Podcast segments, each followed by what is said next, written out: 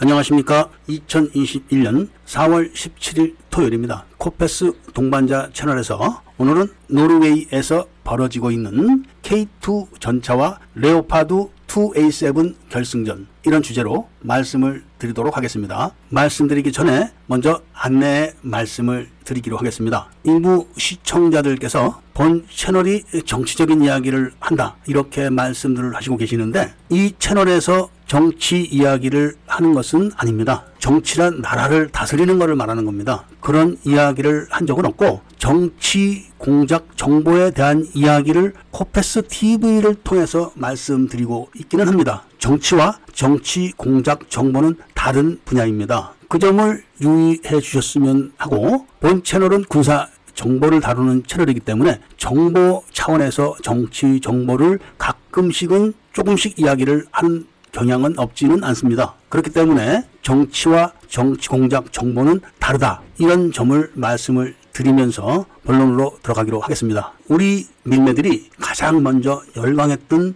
무기 체계 중에 하나가 바로 K2 흑표 전차였습니다. 세계 명품 K9 자주포와 K2 흑표 전차를 꼽았었는데 K9 전차는 참 많이 수출했습니다. 그런데 K2 전차는 수출 실적이 없습니다. 이 점이 참 가슴이 아팠는데 지금 현재 노르웨이에서 노르웨이 국방부가 K2 흑표 전차와 레오파드 2A7 전차를 놓고 지금 저울질을 하고 있다고 합니다. 노르웨이는 이미 한국의 K9 전차를 수입을 해가지고 운영을 하고 있는 나라입니다. 그리고 아주 호평을 하고 있는 나라입니다. 노르웨이가 K9을 선택한 이유 중에 하나가 바로 가성비입니다. 가격과 성능이죠. 독일 자주포가 K9보다 성능이 앞선다는 건 노르웨이도 잘 알고 있습니다. 그런데 가격이 두 배 정도 비싸기 때문에 엄두를 못 낸 겁니다. 그리고 K9도 그 성능이면은 전쟁을 수행하고 전투를 수행하는 데 있어서 조금 더 부족하지 않습니다. 그래서 K9을 선택을 해서 구입을 하고 군대에서 운영을 해보니까 좋다. 이런 결론을 내렸습니다. 그런 노르웨이가 지금 운영하고 있는 독일의 구형 레오파드 전차를 사용 연한이 만기가 도래해가지고 모두 폐기를 해야 되는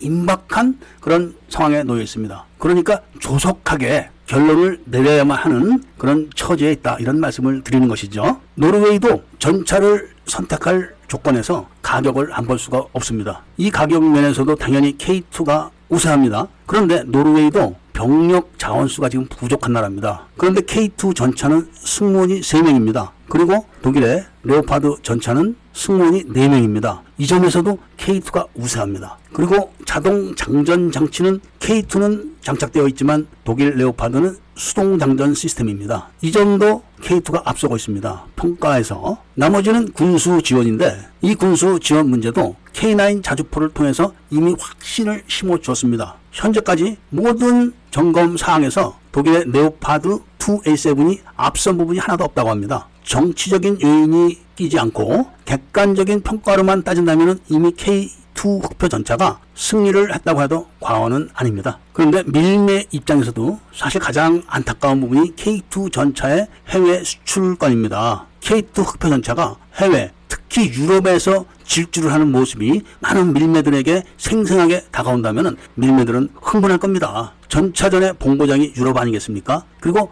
전차전의 선두주자는 독일입니다. 그 독일을 제끼고 한국의 K2 전차가 유럽의 평원에서 질주를 하는 모습이 생생한 동영상으로 밀매들에게 다가온다면 밀매들은 거의 실신 상태까지 가지 않을까 저는 이렇게 생각을 합니다. 자주포도 멋진 무기지만 전차가 굉음을 내면서 질주를 하는 그런 모습은 밀매들의 가슴을 흥분시키기에는 참 좋은 아이템이 아닐까 그런 생각을 안 할 수가 없는 거죠. 만일에 노르웨이에서 K2 흑표 전차가 독일을 제치고 납품을 시작한다면 K2 전차의 수출은 본물 터진 듯이 터질 겁니다. 지금 유럽에만 전차가 누적된 교체 도입 수량이 천 대가 넘습니다. K2 전차의 위상이 마치 KF21처럼 가격은 비싸지 않고 성능은 높은 그런 위치를 점하고 있어서 아주 유리한 상태입니다. 들리는 소식에 의하면은 지금 한국의 전차 산업은 고사 직전이라고 합니다. K2 전차를 개발한 현대로템도 아주 지금 경영 상태가 어렵다고 합니다. 전차 산업도 방위 사업